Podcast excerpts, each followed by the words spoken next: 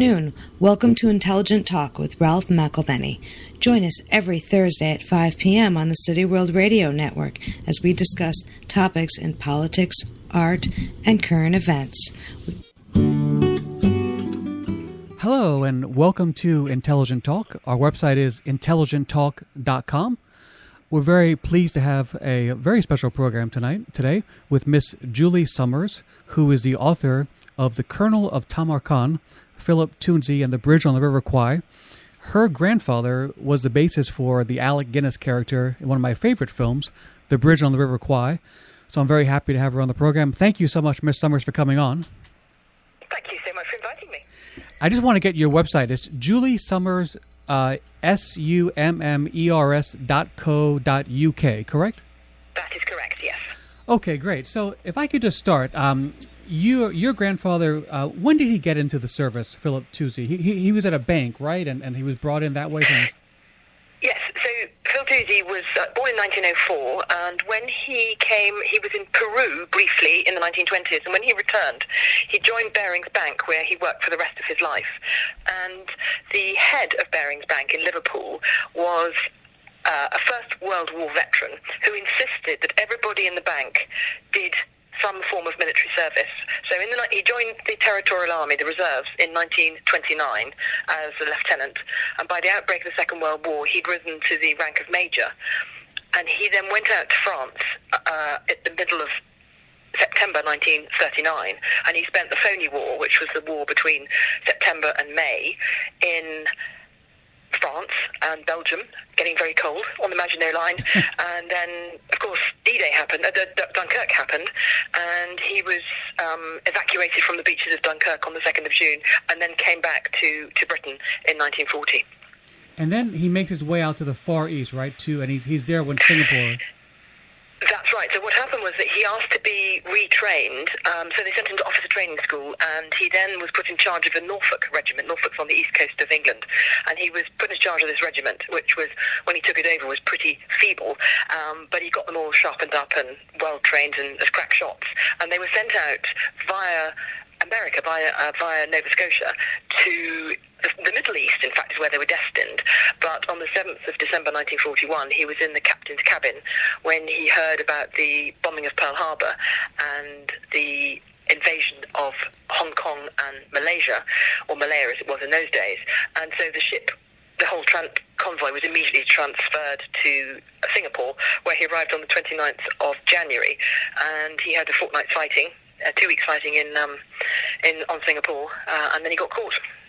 Yes, Singapore. You, you mentioned in your book that it was the largest, the greatest military defeat that the British had had, and I wasn't aware of that until I read your book. It was yeah, it was a so it was supposedly the impregnable fortress of Singapore, and it, it fell in a it fell in two weeks. It was an absolute disaster, and Churchill was so humiliated by it because nobody has expected it to fall. But the trouble was that there was no air coverage, so there was no air cover for them, and the Japanese were highly efficient at um, jungle warfare, and the British had really never come across uh, an enemy like it.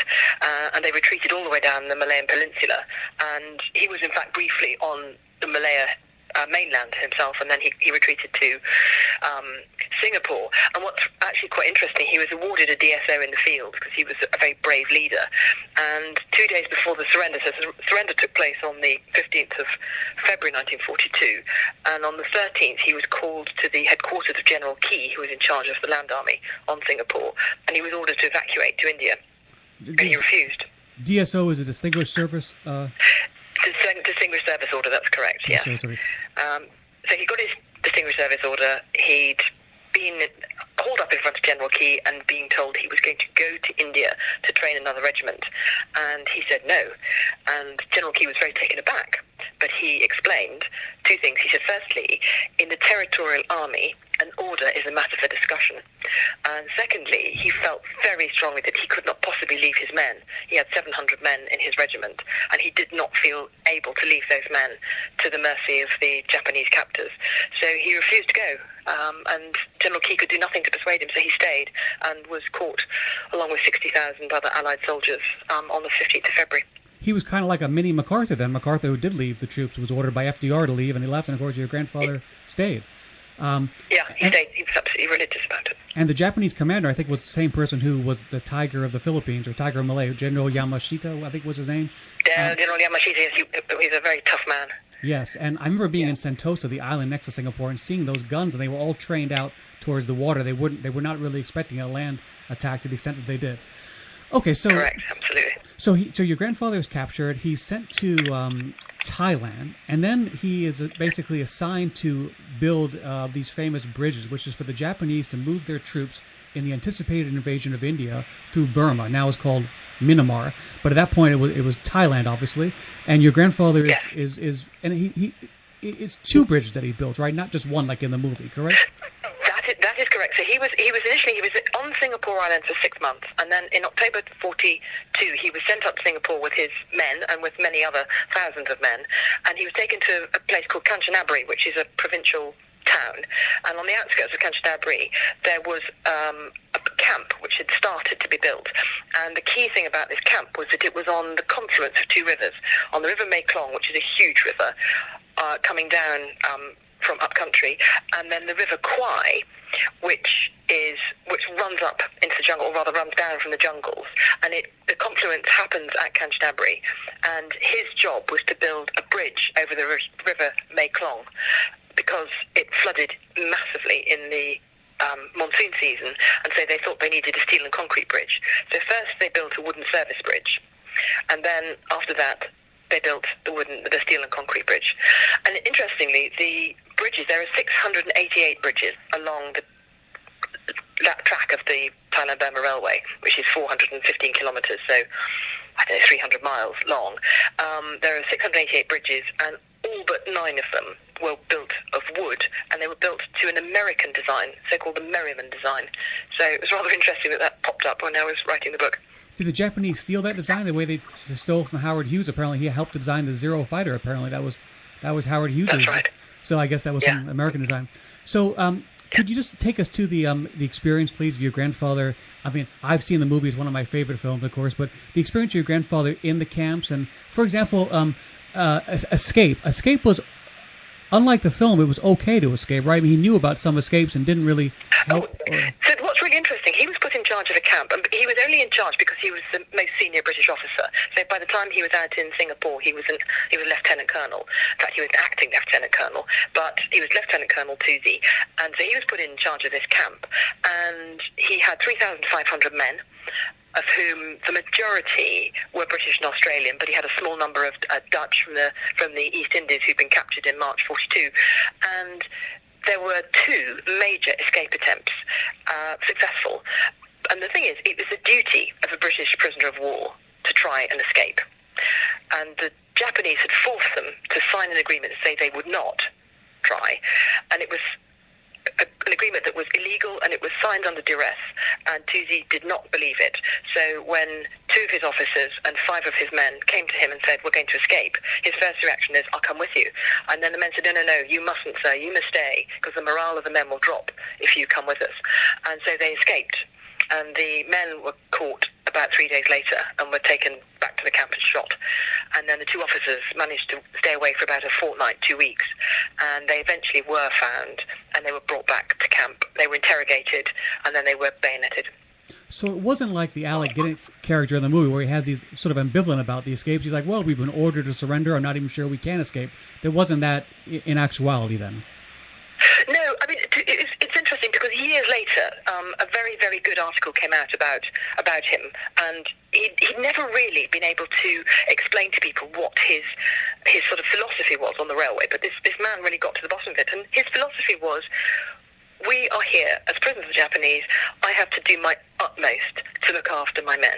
And so anything he could do to keep them physically safe, to keep them safe from the Japanese, from random beatings, from you know, temper, which there, there, was a lot of, but also to keep them physically fit and to keep their morale up. And he felt that anything he could do to do that would be justified. And so sometimes he did what some people would think would be collaboration, and other times he was deeply underhand. So on what some people might construe as collaboration, he worked with the Japanese command, and he said, I will let my men work for you, including the officers, on the condition that you give us one rest day in every 10 days. You allow my men to have a canteen, which would help supplement their diets because they did get paid a pittance, but they could buy eggs and peanut butter. But the third thing, crucially, was that all the orders for the men would be given in English and not Japanese. And that was a major concession, major, because it meant that he could ask his regimental sergeant majors, for example, to hand out the tools the night before work parties took place. So basically, he gave the men a very clear structure. And, and of course, it helped massively. And in his camp, the death rate um, on the bridge building camp was nine men out of 3,500. That's amazing, yeah. And so that is another difference from the film too. There wasn't this struggle with the officers because, as you know, a big part of the film is it's Alec Guinness, Colonel Nicholson not working because it says the Geneva Code doesn't allow officers to work, and that wasn't the case. One th- that, that, did happen in other that did happen in other camps. That's interesting. There were other camps where the British officers took a stand and said officers shall not work. Okay. And Toosey, when he heard that the Japanese were going to order the officers to work, he went to see. He called all his officers together, and he said, "This is the position. The Japanese are going to order you to work. You can make up your mind whether you're going to work and therefore better protect your men." Or whether you're going to refuse, in which case I will refuse with you and we will get shot. And I will get shot with you. so he was absolutely unafraid and he put it to the officers and in the end they all unanimously agreed that their duty was to their men rather than sticking to the, the, the, the code of the law. But at the next door camp um, at Chung Kai, the officers did take a stand and they were threatened uh, on the parade ground by the Japanese who drove up with machine guns, as you saw in the film. Uh, but nobody was shot, thank goodness. And one of the interesting they, they had to give in in the end. Yes. One of the interesting things from your book as well, which I did not know, is that it was mostly Korean guards. Do you hear about the Korean women as comfort women used by the Japanese, essentially forced into prostitution.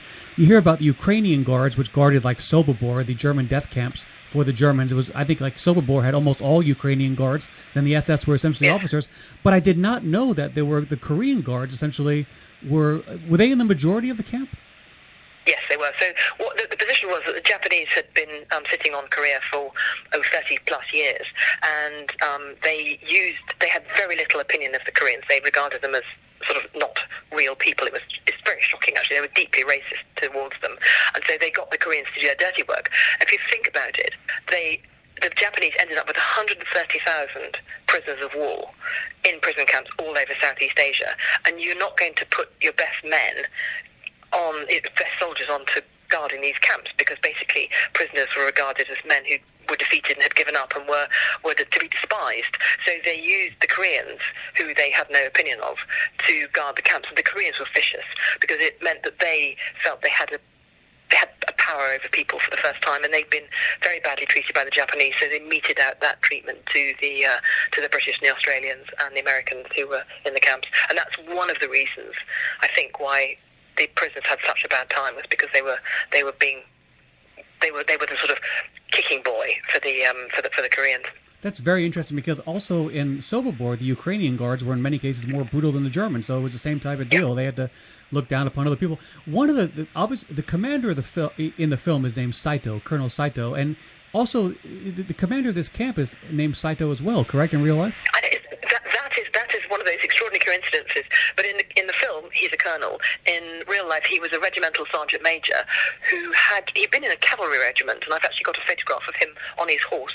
So he was a proper soldier. He was the only proper soldier from the Imperial Japanese Army that my grandfather came in touch with, and they they actually became they actually worked together quite successfully. And when the escape happened, that we talked about briefly, um, Saito went to Toosey and said, did you know these men were going to escape? And Saito said yes. And he said, who else knew? And he said, it was only me. I'm the only person who knew, the only person they were told who told me. And Saito then punished him. He gave him a big beating, and then he made him stand outside in the sun for 24 hours with his hands above his head, which was a typical Japanese punishment. But Toosey completely understood that. He'd caused Saito to lose face. But he also knew that because Saito had punished him in such an ostensibly humiliating way that would get him off being interrogated by the Kempeitai, who were the Gestapo of, of the Japanese army.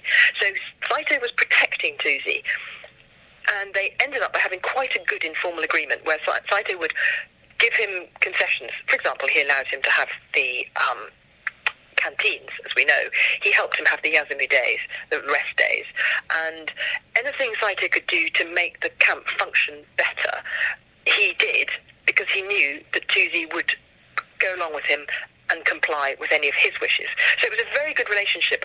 And at the end of the war, I mean, they weren't friends, you know, they were still enemies, but it was a good relationship that worked. And at the end of the war, Saito was to be screened for war crimes, and my grandfather was in charge of the screening. And when Saito's name came up, he said, let him go. Yes, and he actually visited your grandfather's grave, didn't he? He became a Catholic. Yeah, so he, he, he then came back from, uh, he, so he, he went straight back to Japan. He converted to Christianity, which is quite unusual, and he wanted to come and see my grandfather, and he didn't see him while he was still alive, but he visited uh, his grave on the 12th of August 1984, which would have been the old man's 80th birthday. And um, he wrote an incredibly moving letter to my uncle afterwards, saying that he'd, he'd he, he could die happy because he'd fulfilled his last duty, which was to pay his respects to the man who had changed the philosophy of his life. Could, could you just tell me what approximately what the dates were that they, he was under the control of Saito, your, your grandfather? Uh, how long? grandfather was under the control of Saito from the 21st of October 1942 until the 1st of May 1943. Okay. And then he was moved to a different camp. And Saito crops up again in his life in 1944, but not, but not, he wasn't in charge then. He was just, basically, he was just second in command. So he didn't have any relationship with my grandfather the second time around. And what also is interesting in your book, so you said, I think, I can't remember if this is a book or in a speech you gave, because I saw some speeches you gave as well. You said the Japanese in the film were most annoyed by their engineering portrayal as being incompetent engineers, not by being cruel, but just being the, portrayed as incompetent. Could you just discuss that? I mean, they, they, they, were competent engineers, I guess, right? They wasn't. They were enormously competent yeah. engineers, and there are there are photographs um, taken by the Germans of the Japanese engineers surveying the railway um, trace in 1937. So the Japanese had already planned to build this railway. Ideas for the railway had existed um, in the 1890s, but the Brits had concluded that the loss of life would be so high on using using labour, uh, using local labour, that it was too much of a, it was an engine pro- engineering project too far. But the Japanese didn't have any qualms about using um, slaves as engineers, and so they had this huge bag of of, um, of unwilling but nevertheless relatively fit young men who became ill very quickly. So they were good engineers, and they they planned the railway, and it was built in sections, and the sections all met up. So the engineering drawings was extraordinarily successful, and although the men built the railway, they didn't unlike the film, they didn't have anything to do with the design. It was the 5th and the 9th Imperial Japanese engineering units that actually oversaw the construction of the railway, and the Brits and the Australians and the Kiwis and the um, uh, Americans, they were all just slaves. They were literally used slaves. How close did the Japanese get to seriously being able to invade India? Was it like Hitler with the invasion of England that they sort of talked about it, they made plans, but it wasn't really something they could seriously do? They didn't have the man manpower. I think they were too stretched. I think that was the problem. I think it was the same issue as the um, Germans had in Russia. They had underestimated the complexities of invading India, and they their their their line going up through the railway. It was just it just was not efficient enough. Um, you know, the railway was bombed heavily by the by the British and the Americans. Um, from 1943 onwards, and what's interesting is that that initially it would take 24 hours to get from Bangkok to Moulmein, and by the time the the um, by the time the war was coming to an end, and by the time they the planned invasion was going to take place, it was taking five days. So their their supply line was just too fragile. All right, you, you told a great story about the famous scene at the end where the bridge is, of course, blown up, which didn't happen in real life, but adds a wonderful element to the movie. And I, would like you to tell that story. Before you do, I just want to mention uh, Sam Spiegel produced the film. David Lean directed. David Lean went on to go uh, to do Lawrence of Arabia. Um, Sam Spiegel, someone who I admire a lot with the quality of the films that he did. I think the old Hollywood, he admired the British a lot. I think his adage was, or the adage at that time, think Yiddish and dress British. Um, in terms of um, uh, that, that, was because as many of the Hollywood people did, they admired them. But could you could you mention that last scene, please, with the, that's, that's some of the problems they had and. It, it, I absolutely will. So the film was not filmed in Thailand at all because when the art director went to have a look at Thailand, he found it flat, boring, and there was a bridge there already. So they chose Singapore. Uh, they, sorry, they chose Sri Lanka to film, and they went to a place about three hours from Colombo called Kitulgala, where there was a beautiful river with white rapids. And they built the bridge. It was constructed. In fact, they did build two bridges there too. So this great wooden bridge was was created for the film, and Sam Spiegel was an enormously flamboyant character, as you've just illustrated. And so when he came to um, the scene where they were going to bring the train over the bridge and blow it up, he invited many dignitaries and people who'd supported the film from Colombo, and they had a grand feast, and there was a, a, a, tables laid out and umbrellas, and the scene was set. And Don Ashton, the art director, and David Lean were standing ready to film. Don Ashton had uh, a board with five light bulbs on it, and there were five cameramen who were going to watch the bridge explode. But because it was really dangerous, what they were going to do was they were going to set the cameras running on David Lean's command and then switch a switch that would cause a light to light up on the board. And so Don Ashton could be certain that his five cameramen were safe. So David Lean gives the command, the train in the background, pouring with smoke. It's all very tense and exciting. And the first cameraman who's on the train jumps off, presses his light, light bulb comes on. Second, third, fourth. The fifth cameraman, a man called Freddie Ford, turned on his camera, jumped away, but he forgot to light his light. And so Don Ashton and David Lean had to make a split-second decision. Did they blow the bridge up and risk killing Freddie Ford, or did they allow the train to rumble on? And they decided to stay their hand. So the train went tearing over the bridge and crashed into some sandbanks beyond the bridge, and it was a complete non-event. So all the dignitaries had to go back to Kitulgala. And three days later, they managed to haul the train back, and then it took place, the great explosion took place dramatically. The most expensive explosion in movie history to date was $56,000 worth of explosives. That took place in front of a few locals. and Sam Spiegel, I think he exaggerated, said it was 250000 right?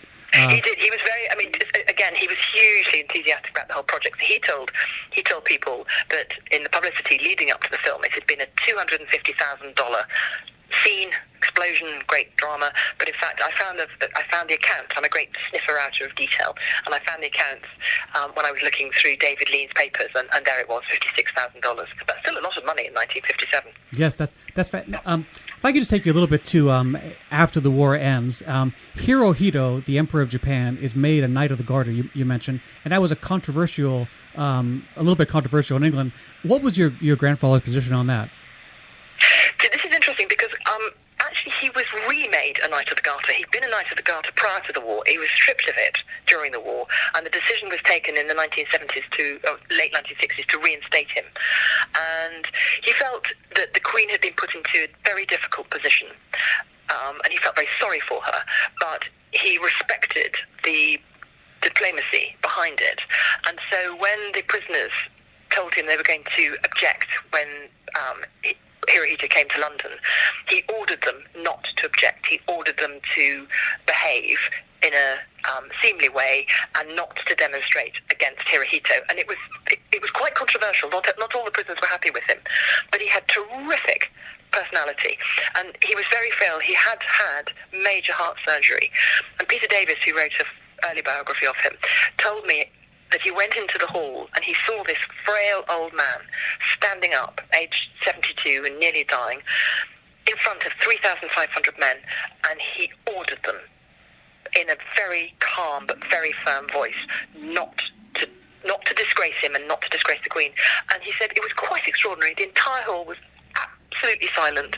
Nobody murmured. And when he left the stage, because many knew it was the last time they'd ever see him alive.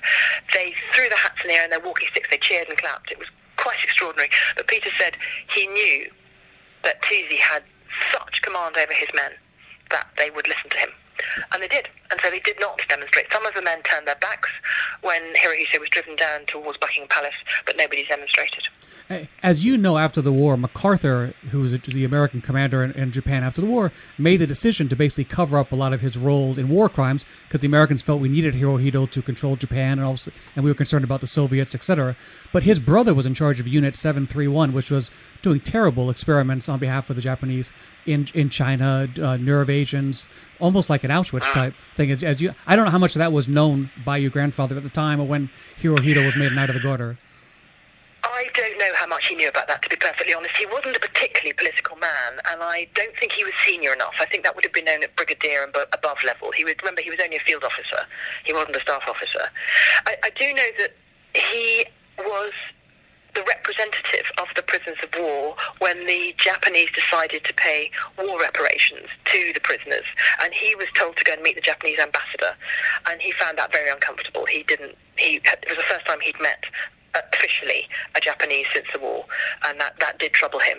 But he but he was very private about it. He never spoke about why it troubled him, other than the obvious reason that it, it brought back some very unpleasant memories.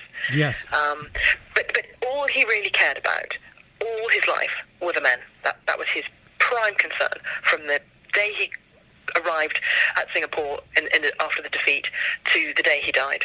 Just, um, just he, was still, he was still getting 100 letters a week from prisoners um, in the 1960s. Really? And when did your grandfather yeah. uh, pass away? 70s? He died. He died on 23rd of December 1975.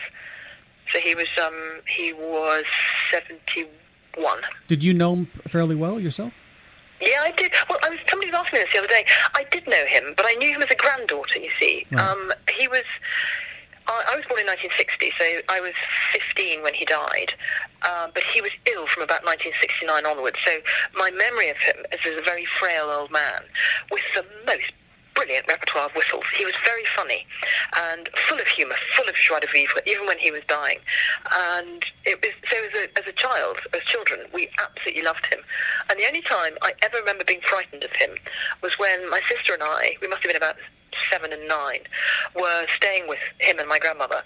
And uh, my grandfather was cooking mince for the dogs in the back kitchen. They had two kitchens, one little back kitchen where he kept his boots and his shotguns and everything. He was a great, great, uh, great shooter. And um, he he was boiling up this mince, and my sister walked into the kitchen. She turned up her little nose and she said, "That's disgusting. What is it?" And he said, "It's mince for my dogs." And she said, I'd rather die than eat that. And he turned around on her. She was only tiny. Turned around and he went, "Never, ever let me hear you say something like that again in my life." Where I was, that would have been a feast for my men. And he walked out and he slammed the door and she burst into floods of tears because she was terrified. And I remember standing there thinking, gracious Grandpa Bush, that's horrific. And then he came back in and was apologetic and scooped her up and patted her. But she just had triggered well, something that was so fundamental in him. Well, that's what I wanted to ask you. We touched on this briefly via email, but I, I think I mentioned to you that my grandfather served um, in both the Pacific and the Atlantic Theater, and you were saying, you, did, yes. and you were saying that um, the Pacific Theater was, uh, was uh, more brutal, had more of an impact, of course, and you had definitive studies showing that, like the, the impact of people serving in Asia was much greater. Is that fair to say? Then. I think it's absolutely fair to say, and I think there's several reasons for it. Um, in terms of the prisoners of war, it was because they were unable to communicate with their families. There were barely any there was barely any correspondence. Whereas people who were in Germany and Africa and uh, fighting on the European front, they, they, they had letters. So I think there was a sense they were completely cut off. They got no assistance from the Red Cross except towards the very end, um, and that I think they really suffered, so they didn't have medicines. And I think, in terms of the fighting, for the men who fought in um, India and, and um, particularly in near Rangoon in Burma, they they found the foe a very different foe from what they were used to on the European front. The Japanese were extraordinarily brave and tenacious, but they were used to fighting in hand-to-hand combat and hand-to-hand combat. So I think that was quite shocking. And I think other people who fought in other theatres of the Asian War, they found they weren't fighting an enemy like they had done in the First World War, a familiar enemy. And did your grandfather like the film? Did he enjoy it when he saw it? when he would see it, he took my mum. Uh, she was about um, 20, I suppose. And he thought it was a very good film. He thought it was amusing and entertaining and great. And then about a month or so later, there was a big meeting of the prisoners of war, and they'd all seen it as well, and they were absolutely horrified because they said, "But sir, it's a terrible slur on your leadership. Don't you understand?" And after that, he became he became not obsessed about the film, but he became obsessed about the idea that people would believe that the bridge on the River Kwai was true history, whereas it wasn't. Um, and he became very concerned about that right up to the end of his life. But he didn't dislike the film as, as such. He admired David Lean very much. What did he think was the most worrisome part about about, about a fantasy movie versus the reality? Just w- w- what most troubled him? Well, sort heroic side of, um, uh, of of the sort of you know of the blowing up of the bridge worried Okay. him. I think two things. He didn't like the um, portrayal of the collaboration, the collaborative aspect. He didn't like the fact that they were portrayed as being better engineers than the Japanese because he found that was completely false. Um, he obviously didn't approve of the whole scenes with with the women because he said the only Thai women he Thai women he ever saw were ones who got red teeth because they'd been eating betel nuts. Um, so he felt that was wrong. But he pointed out um, in an interview that, of course, had they made a film based on the true story, it would have been very grim because for a lot of the time they were starving, hungry, and miserable and disease ridden. And you know you can't make a very entertaining film about people who are suffering from dysentery. So he, he was aware that Hollywood had produced the entertainment, but as I said, he, he really wasn't comfortable with the sort of glorification of, of the whole of the whole construction of the bridge. And Saito was actually a fairly humane commander, wasn't he, compared to some of the others on that railroad line? Oh my goodness, yes. So there were there were one or two absolute horrors. Um, the particular one was a man called Noguchi, who was in the last camp, and he. uh, My grandfather thought he probably had syphilis. He was incredibly vicious and aggressive, and um, was meted out totally arbitrary punishments which nobody could see coming. So on one occasion, he called my grandfather's translator in because the translator had told one of the Korean guards not to beat another prisoner, and had said to the Korean guard, you know. Just watch this because there'll be retribution after the war. This was May 1945, and um, the Korean guard was very cross. He went to Noguchi, and Noguchi tore a strip off this translator, Bill Drower, and because he was very tall, Bill Drower, he was six foot three, and Noguchi was small. When Noguchi went to hit him hard, which he did, Bill slipped and fell, and he broke Noguchi's desk. And Noguchi was so angry that the emperor of Japan had been insulted by this man falling on his desk that he stuck him in a hole in the ground. And Bill Drower was in a hole in the ground for 77 days. Wow, is that Noguchi the same spelling as the famous designer in, in America? The uh, Yes, it is. Uh, no relation, I believe. No relation. N-O-G-U-C-H-I, yes. Wow. Um, but Noguchi was a really nasty piece of work. Yeah. well, could I? Um, well, just before we conclude, it's been a very interesting discussion. Are you working on anything now that you can uh, tell us about? Or I know I know you were in New York recently. I have been in New York recently. Uh, I can indeed. I'm writing a biography, another biography, my first biography of a woman. And this woman was the wartime editor of British Vogue.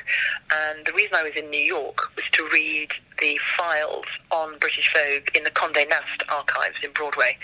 And I have had the most exciting time there because we found documents that I didn't believe still existed. So it was a very, very thrilling visit. And I shall be writing that biography. Um, I've, I've done 18 months research, so I'll be writing the biography over the next 10 months. And it hopefully will come out in 2020. Well, that's wonderful. And uh, your website again is uh, Julie Summers, S U M M E R S dot C O dot U K. And uh, thank it. you. Thank you so much for coming on the program. It's been wonderful talking with you. Thank you very much indeed for inviting me. It's been a great pleasure. Thank you. Have a good day. Bye bye. Thank you. Bye bye. Thursday, May 15th, Holy Apostle Soup Kitchen, New York's largest emergency food program, is hosting From Farm to Tray, a sustainable